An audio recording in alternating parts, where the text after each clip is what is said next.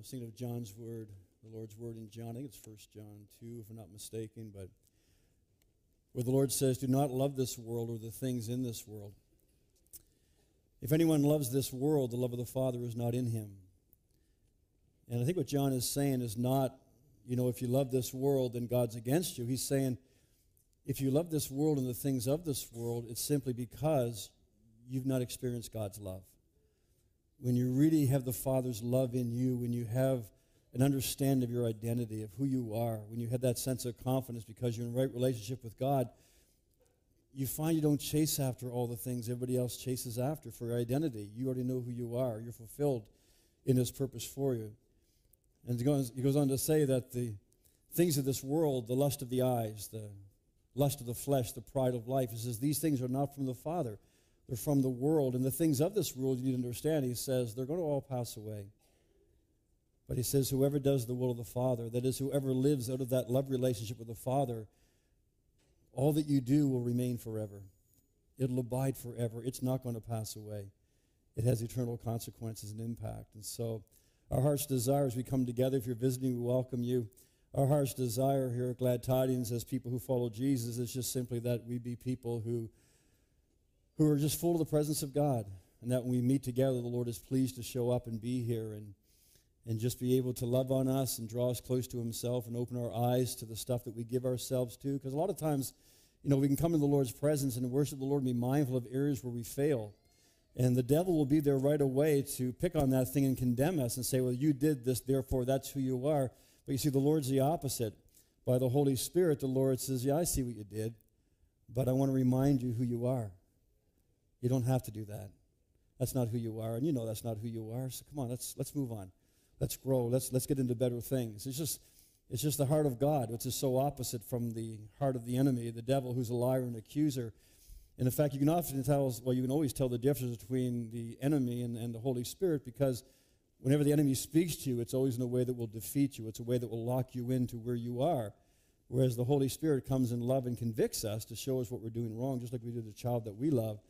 But he convicts us in order to correct us, in order to free us, and move on to who we are in him and all that he sees in us. So we just so thankful that you're here this morning. But if there's anything within your heart that makes you feel distant from the Lord, understand that's not the Lord's view of you.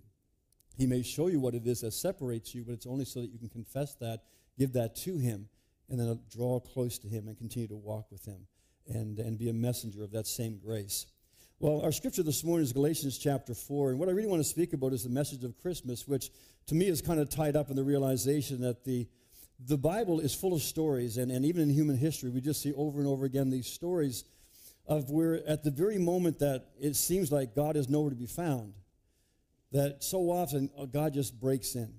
He just reveals himself. He shows himself in some wonderful ways. But oftentimes in those times and we think, we wonder, where in the world is he? What's going on? Who's in charge here? Again, our scripture is Galatians chapter 4, and perhaps we can just read it together, verses 4 and 5. Let's read together. when the right time came, the time God decided on, he sent his son, born of a woman, born as a Jew, to buy freedom for us who were slaves to the law, so that he could adopt us as his very own sons.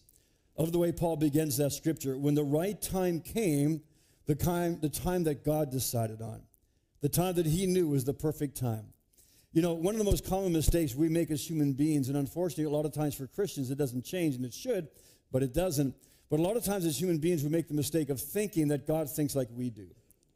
That God believes what we believe, that what we feel is so important, it must be important to God. And that's why a lot of times when we pray, if we're not careful, we can find ourselves praying, manipulating prayers almost. God, I wish you would change this and do this and do this. And the Lord says, Listen, if I followed what you want, I promise you a couple years down the road or next week, it'll be a mess. Why don't you trust me? I know what's going on. I know what's best for you. Because you see, the Lord says, I don't think like you think. I see things you don't see. I understand dynamics you don't understand. What you need to know is who you are in me, that I love you, that I'm your father. I promise to care for you. I will grow you. I will mature you. And you got to trust the process to me. You got to know my heart. As I think it was an old song that used to say that when you don't see God's hand, trust his heart. That's why it's important to know his heart, because we were saying earlier, there's times that we don't see what God is doing. He's working. The Bible says that he's working, but we don't see what he's doing. We don't, we don't grasp exactly what's going on behind the scenes. That's where we have to lean into his heart. And so we see throughout human history that God loves to reveal ways that he's not like us. He must get a kick out of it sometimes. You know, we got it all together. We can tell him what to do. And he must just kind of chuckle, like, okay, okay. You know, it's kind of like when your teenager comes to you, you know, tries to tell you how life is supposed to work. No offense, teenagers, but, you know, we've kind of lived a bit longer. It's kind of like, that's real cute. Yeah. Yeah, give it some time. You'll see. You know, it's like they, they say, you know, you, you used to think when you were a teenager that your parents were brain dead. And, and then for some reason, once you turned like 21, got a job, maybe started a family, all of a sudden your parents got real smart. All this stuff they all just seem to learn. Anyways, I don't know where I'm going with that, but maybe that's for somebody. But the Lord just loves to reveal to us ways that He's not like us. Not, not to put us in our place or not to embarrass us, but to show us, hey, I'm not limited to what you're limited to. And, and as soon as you understand that, you can begin to realize that your life is opened up to so much more potential. Because I am the one who's working in you to do, to will and to do my good pleasure, the things that will bring joy to you. Uh, he said through the prophet Isaiah, My thoughts are just not like your thoughts. Your ways are not like my ways. And how many can say, God, thank you? thank you that your ways are not like my ways. I would mess it up so often. But the reality is, rarely does he do what we expect. And that's kind of what the whole Christmas story is about. It's one of the best examples of that truth. You look at the Christmas story, and what do we see? We see that in a very unlikely place, through a very unlikely young girl, in a very unlikely time, God shows up in the most unexpected way. Who would have thought that God would show up in this world as a tiny, vulnerable, newborn baby? There is no human religion in the world that ever even crossed their mind. It is only the gospel of Jesus Christ that shares that truth, that story. The Bible says that when Jesus comes again, Revelation 1 7, says, Every eye, everyone will see him. And my prayer has been today, Lord, we know one day you're coming and we will tangibly see you as long as well as everybody else. But Lord, I just pray this morning as your people that you would give us eyes to see today. You would give us ears to hear today of what you are doing because the reality is the Lord still shows up. He's still at work all around us. The question is whether or not we see that. Now, I understand for people who don't know the Lord that a lot of these things the Lord does just kind of goes unnoticed. But the sad thing is, it's the same for a lot of professing believers who are just so preoccupied with life that God is working all around us and we just don't see it. We don't notice it. We just kind of get caught up in what we're doing, and then once in a while we turn to the Lord to kind of fix things that aren't going the way we want them to go, and we just kind of call that Christianity. And that's not what it is. Some of you are old enough to remember, it's probably about 10, 12 years ago. She's 28 years old now, but there's a, a young lady uh, by the name of Akiane, Akiane Kramarik. And about 10 years ago, she became uh, better known. She began to be on some TV programs and stuff. But, but at the age of 12, uh, Akiane was a, was a prodigy. She could speak four languages already by that age. She was um, a piano player. She composed music. She just did a lot of amazing things. But what she became best known for was the fact that she was a gifted painter. Now, she had never had any training whatsoever. Nobody ever showed her how to hold a brush or how to paint. But, but she goes on to say that when she was four years old, she had a life changing experience. She actually had an encounter with Jesus. And she says, in fact, she says, God is the one who kind of showed me how to paint. And I just began to paint the things that he began to show me, even at that young age. But it got better as she got a little bit older. But she's always wanted to use her poetry, always wanted to use her painting to draw people's attention to her. Now, to the Lord, rather. Now, you may have seen her picture before, but uh, she has a number of paintings. I'll just show you a couple of them. Uh, when she was eight years old, she painted her, uh, one of the works called Prince of Peace. This is Prince of Peace. And you can tell, I mean, she's eight years old, so obviously it's, it's not that good. But um, do that with my eyes closed. But, you know, she was eight years old, give her a break. But uh, about a year later, at the age of nine, she painted what she called Father, Forgive Them. And, uh, and then uh, when she was 17 years of age, she took an entire year actually to complete a work that she calls I Am. Now, these paintings are pretty amazing uh, whatever age you may be, but let alone a child or a teenager. But really, what fascinated me most about her story is that Akiane did not come from a Christian home. She grew up in a home in which her father was an agnostic, just basically, if there is a God, you can't know him, whatever, he's out there somewhere. And his mother from Lithuania, who was actually a devout atheist. And so there was never any talk about God in her home, even as a four year child, especially, but even over the first few years. And she had never heard the name of Jesus. And yet, since her encounter with him, she professes to be a follower of Jesus, and her family professes to follow him as well. In fact, at the age 12, Somebody once asked her what her life goal was, and Akiane simply replied, She said, My goal is, well, I just always think about Jesus and I always talk about Jesus. That's kind of my goal. And that's, uh, that's pretty profound for a 12 year old child at the time. But how in the world does God break through to a four year old girl in an atheist home? I have no idea. But what I do know is that just, it's just the kind of thing God does. God chooses the most unlikely people in the most unusual times and places to reveal himself. Now, I don't know what her understanding of the gospel is. I don't know uh, these visions and so on. Uh, we all, you know, intersect the Lord in different ways, but she has a pretty special story. But again, we, we see that in Scripture, again in human history, but also in Scripture, we just see time and again that God just shows up in ways that we could never dream. I mean, God wants to begin a, you know, a nation because at that time, there was no witness in the world. The world had drifted so far from God. They didn't know who He was, and they had delved into all these kind of demonic things. And so God raises up a people, or wants to raise up a people who can be a witness to the world, who can really have the gospel message, you might say, in the Old, Old Testament context. And so what does He do? He calls a man by the name of Abraham, Abram back then. Abraham's 100 years old. And he says, Abraham, I'm going to begin a nation out of you, a miracle nation I'm going to create from you. You're going to have a son. Now, Abram at that time, again, is 100 years old. Now, in the natural, he would think it's impossible, but thankfully, God gave him a young wife. Uh, Sarah was only 90. And so he said, You are both going to have a child. I'm going to create a nation after him. God showing up at a time when it seemed like God was nowhere to be found. God showing up in a way that man never could have imagined or created. A number of years later in Israel's history, there was a young girl, probably a teenager at the time. Her name was Esther, a beautiful young woman. The king decrees that I want to, I want this concubine, you know, thousands of women at my disposal. So she just ends up being one of them. You might say she's kind of kidnapped. And she's taken to the palace and prepared over a number of months to, to be one of the concubine. Well, in the natural, that looks, that looks absolutely you know, I mean, it would be upsetting, obviously, for the family, but you're thinking, where is God in this? Here she is, a woman that serves God, loves God, and he lets you get kidnapped. And but if you know the story, she actually becomes the queen. And God uses her to save his people from extinction. If you look at the disciples, for example, we forget sometimes who the disciples were. And hey, I got great admiration for the disciples. They're way ahead of me, some of the things they had to deal with. But but the reality is, when Jesus chose the disciples, he chose 12 people. They're probably the most unlikely candidates we would have imagined. If anyone was to pick, you know, given the assignment, I wanted to go out and choose 12 disciples for the Messiah, you can imagine what they would have come away with. They just would have been the strongest, most attractive, gifted, whatever the case may be.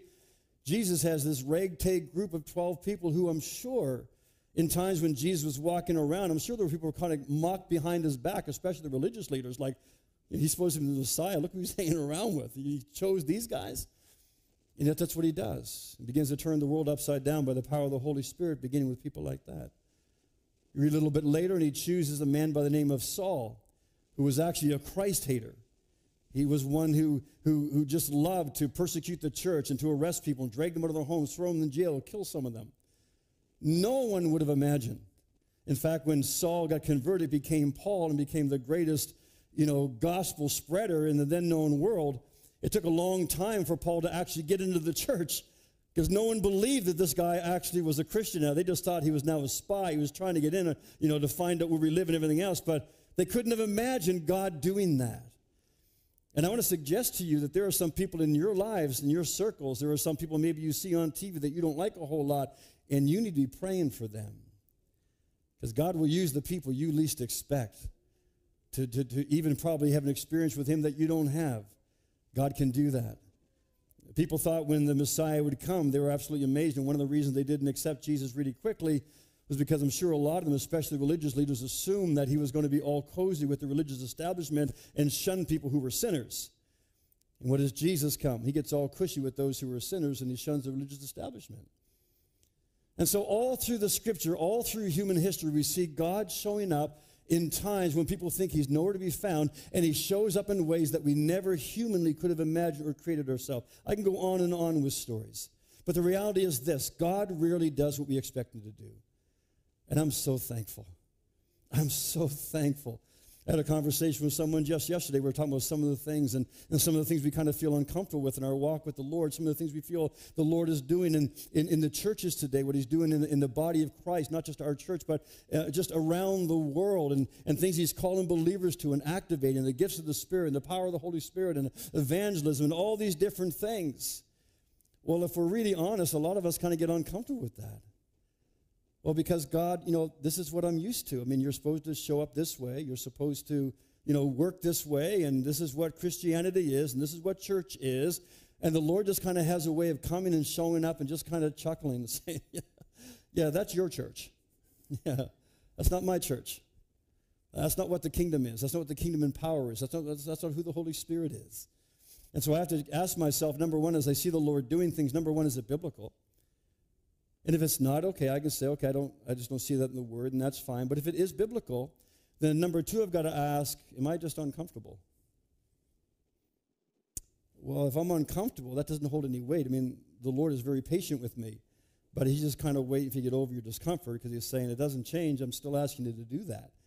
In fact, we've often said that's one of the reasons I think the Holy Spirit is called the Comforter. It's not just when you're sorrowful, he, He's called the Comforter because He makes you uncomfortable first. And then he'll comfort you when you start doing what you're supposed to be doing. And you actually start getting joy in serving Jesus rather than it just being a faith or a religion that we've kind of gotten used to. So when we read the Christmas story, it's clear that nobody really knew anything about Jesus' birth, and even few cared what was going on. In fact, God was changing the world, and the amazing thing is only a, hand people, a handful of people knew what he was doing. And even those who saw what he was doing had no idea the impact that he was going to make. If you read the Christmas story, you'll find it primarily in Luke chapter 2 and Matthew chapter 2. In Luke chapter 2, we read the words that in those days a decree went out from Caesar Augusta, Augustus. In Matthew chapter 2, we're told that Jesus was born in Bethlehem of Judea during the reign of King Herod. Now, the reign of King Herod was not altogether different from the tyrannical governments that we see in the world today. It'd be kind of like growing up in North Korea or growing up in communist China or growing up uh, you know, in Iran, whatever it may be, or unfortunately, maybe we see some of the same spirit at work in our own country. But it was growing up in a place where it just wondered, where is God? It just seemed like the cloud, the dark clouds were moving in. They were getting darker. The thing, it seemed like things were going from bad to worse. We look at the social issues. In fact, by the time the Magi travel from the east and they actually find Jesus, Herod has been in power for almost 40 years. So imagine this. He's been in power. He's a dictator. He's, he's an oppressor. And I'm sure people are thinking, man, nothing's going to change. Like, you know, where is God? What's going on? Nothing's going to change. He's been in control so long.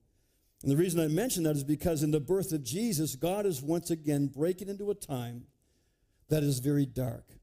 He's breaking into a time in human history that just seems hopeless. But he breaks in with a very clear message. The angel says to the shepherds in Luke chapter 2 Don't be afraid. I bring to you the most joyful news ever announced, and it is for everyone. Now, I shared it with the group at prayer Tuesday night because as I was reading that this week, I just began to chuckle. I hadn't quite seen it this way before. And it, this may not be the way God intended. I just might have been really tired, but, but I think it kind of plays out like this. You got to imagine the angel has been assigned, dispatched from God, a host of angels, countless number of the Lord's armies, the Lord's angels. So maybe the armies were there because they had to break through spirit realms to get to our realm, breaking through the powers of darkness, because they'd come to bring an announcement. Jesus has already been born. Okay, he's in the stable, in the manger, he's been born. The angel appears to the shepherds. Now, the shepherds are just mind their own business. It's a dark night. The sheep are probably all in the pen.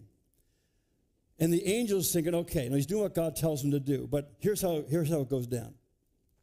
I want you to appear to the shepherds, the Lord says. So I dispatch you. See those guys down in the fields? I want you to go talk to them. Now, now, this is very important. He says to the angels, don't all show up at the same time. You'll kill these guys. They can't take it. So, angel number one, whatever his name was, I want you to appear by yourself. The rest of them just stay behind the curtain. You just show up, excuse me. Now, we don't know for sure at that time that the angel was even radiant and bright. Could have just been dressed in clothes, just like when the angel came to speak to Mary. Probably just someone knocked on the door, brought the message. They realized it was a messenger from God, would probably look like them. We don't know. So they're kind of scared enough. They're dressed in some way that the shepherds are kind of, ah. So he breaks the news. And here's what he says in verse 10 Don't be afraid. I bring you the most joyful news ever announced. It is for everyone. So, however long that takes, the shepherds kind of process it. Wow, that's amazing. That's amazing. The Savior's been born. Okay, that's exciting. And then you can picture the millions of angels in the darkness behind the veil. Is it time? Is it time? Okay, shepherds, hold on. I, I got some friends with me. Okay, guys. Verse 14 Glory to God in the highest, and peace on earth to those with whom he's pleased all these angels break in on the scene. They can't wait to declare the message of what has happened. You see, the angels understand the true implications of what's going on in the world. They understand the darkness and the pain. They were there at the dawn of creation when the worlds were made and the garden was made and paradise, all that God intended. They knew all that and they saw the vileness and the destruction of the devil and of sin in the world. And now they finally see the Savior is coming. He's going to make things right again. And they are beside themselves. And they break into the human scene and say, You can't believe what's happened. We've been waiting forever for this. And they praise the Lord for what he has done. What is their message? The message, I believe, is simply this God loves our world, and God cares about you. That's why he came. That's what this is all about. Whether the world wants to hear it or not, the message of Christmas is the most joyful news ever announced. Christmas announces there is hope. You have reason to hope. You have reason to believe. You have reason to actually live. You don't have to go through life just getting by, moping around, watching the news, getting depressed. The light has come, and the darkness will never be the same. And there ought to be something in our hearts, my friends. If we really understand the message we have, there ought to be something in our hearts that says, Lord, today, can I tell someone today? Can I tell someone today I'm walking through the mall? Is it that person, Lord? Is it that person? Lord, who? I got to tell somebody. I got a message to share. First service didn't get that. I mean, the number of people who have come to God since the coming of Christ, the numbers are countless. Do we realize there have been literally billions of people who have come to Christ, whose lives have been changed for eternity because Jesus came? In fact, in Revelation chapter 7, we read just a, a tiny little sliver of human history in the last of the last days. It's during the time of great tribulation, the Bible says, that Jesus will come for his church. And when the church is raptured out of the great tribulation and they're all of a sudden standing there, the elders say, Who are these? John says, I don't know. Who are they? And they say, These are those who came out of the great tribulation. These are the sons and daughters of God. But he says this He says that it's an enormous crowd. No one could count all the people. Now, get this. No one could count all the people, this vast crowd, and they only came out of that little sliver of human history in the last of the last days. That's not even counting all those who believed in God for the past 6,000 years. There are billions of people in our world today, my friends. I know that Jesus said, hey, you got to be careful because wide is the gate that leads to the, road that leads to destruction, narrow that leads to heaven. I don't think that so much has to do with numbers as it does just kind of with the ease of going with the flow. Now, I could be wrong in this. I have no way of proving it. You have no way of disproving it. So there you go. But I just kind of think we're going to be surprised when we get to heaven and see that maybe heaven just kind of outnumbers hell. Just the love, the grace of God, the work at heart. There are going to be people there that you never dreamed you'd see, right? And there's going to be people there who never dreamed they'd see you. That's just the way it's going to be. Because we don't see all the ways that God works. We don't see a whole lot of people who aren't in church, but have a tender heart toward God. I'm not saying don't go to church, but we have human ways of kind of measuring things, and God says, No, no, I've got a people you don't know about. Didn't Jesus say to the disciples, Lord, there's people doing this and that and the other thing. Should we stop them? No, it's okay, it's okay. There's people who know me that you don't know. They know me, I know them. They're doing my work. Don't worry about that. You see, we get so regimented in the way we think that God works or thinks, and the Lord says, You want to be thankful. I don't think that way. So when Joseph and Mary bring Jesus to the temple in Luke chapter 2 to present him to the Lord, there's a man by the name of Simeon. a godly man. He's not a priest, he's nobody official. He's just a man who loves God. And somewhere in his walk with God, he just has this sense in his heart of God promising, You're going to see the Messiah before you die. That's wonderful news, isn't it? Now, the flip side is once you see the Messiah, you're going to die. I could be wrong. Maybe we're reading into it. Maybe you live another 20 years. But in any case, that was his promise. And so he sees Jesus, the little child, being brought to the temple, and he says, This, Lord, I have seen the Savior you have given to the world. He is the light that will shine upon the nations. He will be the glory of your people, Israel. And friends, as we move into the Christmas season, as we approach even our Christmas dinner theater, Christmas of Nations, I want us to remember that Christmas is a supernatural event, that Christmas has a supernatural message, that regardless of how dark our time may be in the world, regardless how bleak you may find yourself in a given situation right now, there is hope and there is meaning because the God who created this world, He is at work. Even if you may not see it, I'm working. Even if you may not feel it, I'm working. Why? I never stop. I've never stopped working. The question is not whether is whether or not you want to get in on it. I love the story of, uh, of the prophet Elisha in the city of Dothan. It's in Second Kings or somewhere, I believe. And you may remember he and his servant are in this city. And in those days when you went to war, kind of like today, I suppose, we're not, we don't understand war really in the West, but, but in those days, if you went to war or a nation came against you, uh, they weren't just coming to occupy. They were coming to level the city, kill all of you, maybe take a few of you slaves. So it was live or die. So here they are in this city. The king has sent an army to go get Elisha. The entire city is surrounded by, I think it was 180,000, maybe 200,000 soldiers seasoned soldiers who know how to do battle. They're coming for Elisha. Okay, so try to imagine this. I'm kind of, you know, taking a bit of license here, but I kind of see it like this. Elisha gets up in the morning. They're hopelessly outnumbered. What does Elisha do? I just kind of see him getting up, strolling out to the castle wall, coffee, armies out there. His servant come up beside him. How are you drinking coffee? I mean, I know if you're godly, you don't drink coffee, but just follow me, okay? Ooh, I heard some ouches. I'm just teasing. I'm only teasing. I don't want emails. And the servant's basically, How are you so calm? What does Elisha do? I see that host of the enemy. And all he does is this Lord, you just open his eyes for a second? Will you just let him see what I see? And the Lord opens his eyes, and what does he see? Hundreds of thousands, if not millions, of angels and chariots and swords drawn, the armies of the, of the Lord, the house of the Lord. And I can just kind of see the servant.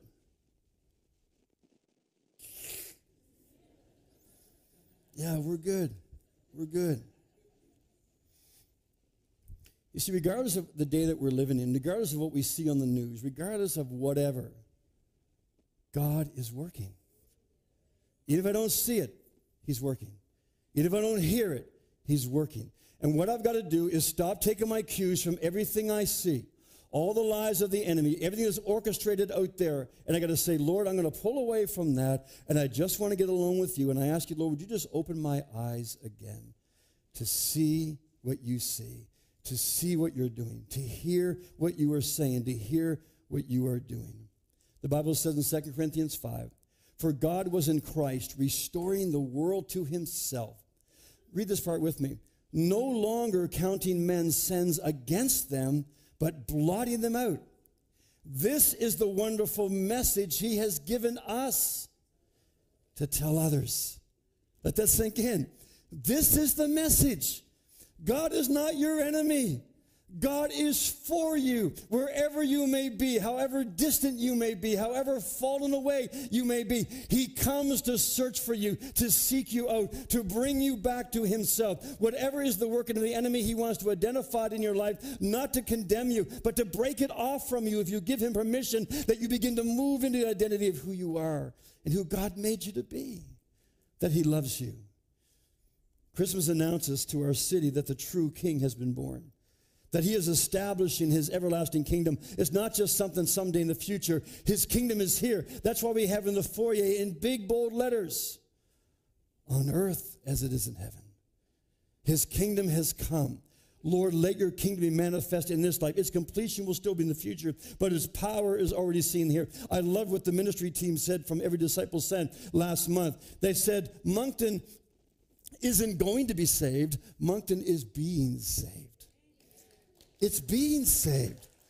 And everywhere that we go as the people of God, that we just love on people, we just share with people, we just pray with people, we just just say, Lord, just highlight it wherever you're working. Help me to see what you're doing. Oh Lord, I see you working there. I'm going to try to connect with that. That you can work. What's the Lord doing? He's advancing the kingdom, advancing the kingdom, setting hearts free, bringing people to Himself. The prophet Isaiah put it this way in chapter nine. Unto us a child is born, unto us a son is given, and the government shall be upon his shoulder. These will be his royal titles. Will you read them with me? Wonderful, Counselor, the mighty God, the everlasting Father, the Prince of Peace. Now he goes on to say this His ever expanding peaceful government will never end. And by the way, that ever expanding peaceful government doesn't begin in the future, it's already at work. Jesus said, I've come to give you life in its abundance. His kingdom is here now. He says it's ever expanding, never end. He will rule with perfect fairness and justice from the throne of his father David. He will bring true justice and peace to all the nations of the world. And then he says, This is going to happen. No one is going to stop it. The gates of hell will not be able to stop it, Jesus said. This is going to happen. Why? Because the Lord of heaven's armies has dedicated himself to do it. No power can stop. All he needs is his people to get the vision, his people to see what he sees, to hear what he hears, his people to understand that, Lord, what I see out here, that's not the important thing. If my heart's being filled with fear, if I'm feeling intimidated, if I'm getting discouraged, what do I need to do? Turn off the TV, shut off the news, get alone with the Lord. Lord, what are you doing? Where are you working? Okay, let's go do it. One life at a time, one life at a time. And I believe he still has revival for his church, but there's a whole lot that he's doing right now. The message of Christmas, I believe, is very simply this the world is not headed for extinction it is becoming the kingdom of our God. That's the destiny for our world. What's temporary, what's dying, Paul says, is being swallowed up by life. I love the words of the old hymn writer. He said this This is my Father's world. Don't let me ever forget. I love the way he says that. He's not saying, Tell the big bad world. No, no, no, no. Don't let us forget. We are the sons and daughters. Don't let us forget, oh Lord, this is your world. That though the wrong seems off so strong, God is the ruler yet. This is my Father's world. The battle is not done. Jesus, who died, shall be satisfied, and earth and heaven shall be one. Hear me, friends. Jesus Christ has laid claim to this world. You know, there's a reason why Jesus holds the scroll in his hand in Revelation chapter 5. You know why that is? Because the scroll is the title deed to this world. And Jesus is saying, through the cross, my blood, and my resurrection, I own this world now. People still have their free will. They can still rebel against me if they want. There's going to be a course of time where it's going to seem like evil prevails, but I want you to understand I own this world. And every single person who opens their heart to me, who understands I have come to save them and set them free, that I have power over the works of the enemy, I set them free. I set them free. I set them free. I set them free. And the kingdom continues to grow and show itself strong in the midst of whatever the enemy may throw our way. The king is coming, John says. In fact, he's already here. And he is working with a much bigger agenda than we are, my friends. And he invites us to get involved. And doesn't just invite us, he equips us to join him in what he's doing. Just want to close with this story. Remember, many, many years ago now, it's probably 20, 30 years ago, but for those enough, old enough to remember Arnold Palmer, Arnold Palmer is a legendary golfer. And he was invited to uh, kind of just a recreational tournament in Saudi Arabia just had some exhibition games over there to promote the sport. And And so he's over there playing golf along with some others, and the crown prince was so taken by him. Got to know him a little bit, talked to him a little bit.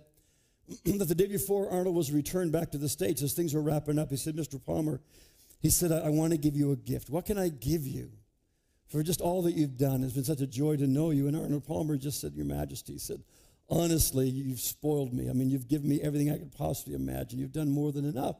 And the king basically said, Mr. Palmer, I want to give you a gift. Please don't offend me. Just name something. I want to give you a gift. So Arnold's thinking, like, what in the world could I ask? What can I take home? He said, okay, I'll just, it'd be nice to have a little memento to take home. So he said, just, maybe, maybe just a nice little golf club. Next morning, before he leaves his hotel for the airport, there's a knock on the door, and he's handed a deed to a golf club.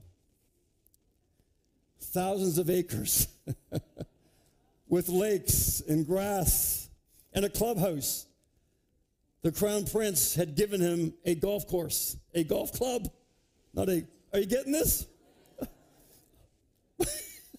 oh, I really got to slow this down. Okay. So it's not a golf club, it's a golf club. Okay? Why did he do that?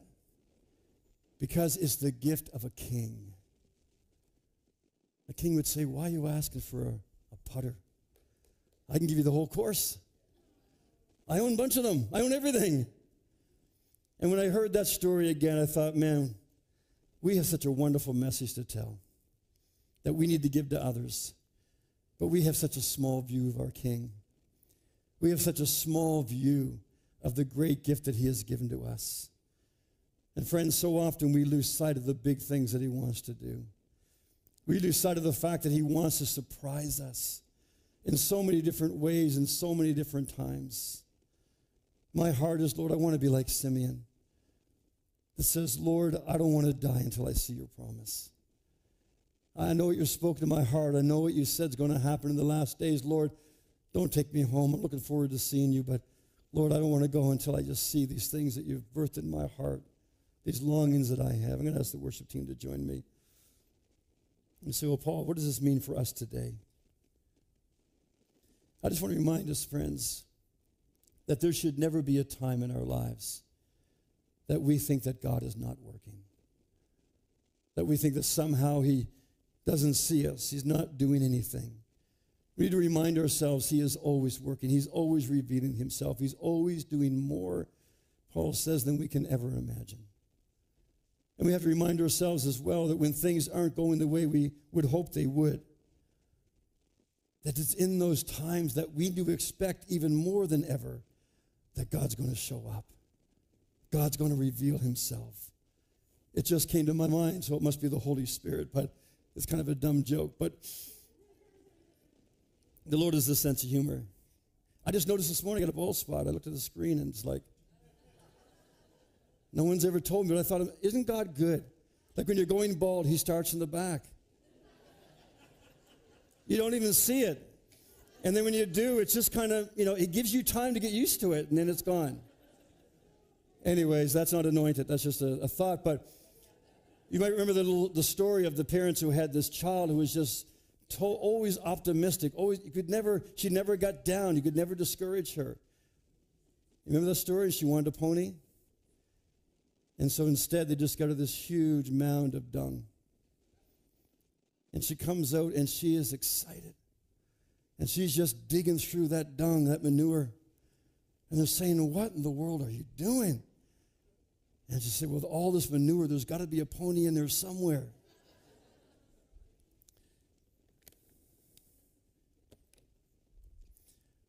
You're saying, What does that mean?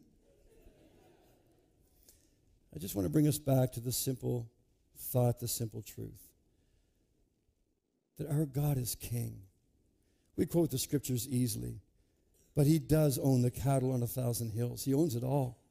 He's gone to the cross. He raised from the dead. He conquered the powers of sin and death. Not only destroyed them, the Bible says he made an open spectacle. What does that mean? Not just flaunting he made an open spectacle. So there's no secret anymore. Everyone can see it. Everyone knows.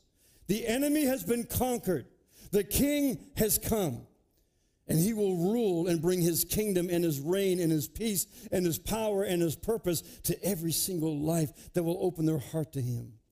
that will stop believing the lies of just what you see, but say, Lord, thank you for who you are and what you've done. Open my eyes to see you. Open my eyes to see how you're moving, what you're doing. Help me to live and prioritize and reach for and be confident in who you are, oh God, to not just go through life until I die and go to heaven. Lord, I want to see your promise in this life. I want to see heaven on earth, your kingdom come, your will be done in me. And I believe the Lord says, You got it. You got it. Let me show you some stuff. Would you bow your head with me? I've asked the worship team to close us in the song they sang earlier. And I simply want to give you an invitation this morning that if you're here and you don't know Jesus, it's not about religion, it's not about joining a church. It's about understanding that God did perfectly what needed to be done to rescue you and me from our sin. He became a human being, lived a perfect life so that he could offer his life in exchange for yours. He could take your sin upon himself, and in doing so, he could suffer and die for you. So that if you receive his gift, you receive forgiveness, and the punishment you deserved is no longer on you. He took it away. And now you can be washed of your sin. And you can come before God as his daughter or his son and have complete confidence in your heart that you belong to him and he belongs to you.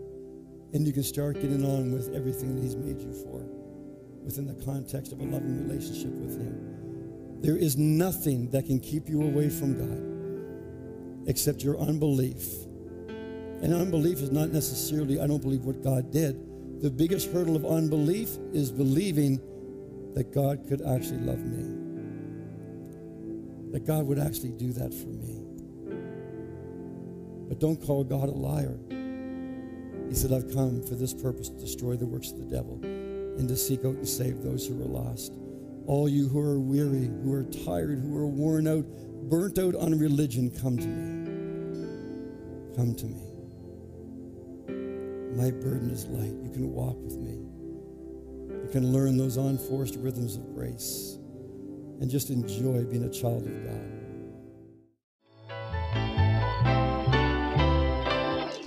Thanks for listening to the GT Moncton podcast. Don't forget to subscribe to get the sermon as soon as it's released. If you have any questions or want to get connected, go to gtmoncton.com. For live streams and other videos, check out the GT Moncton YouTube channel and follow us on social media at GT Moncton to stay up to date on what's going on. God bless.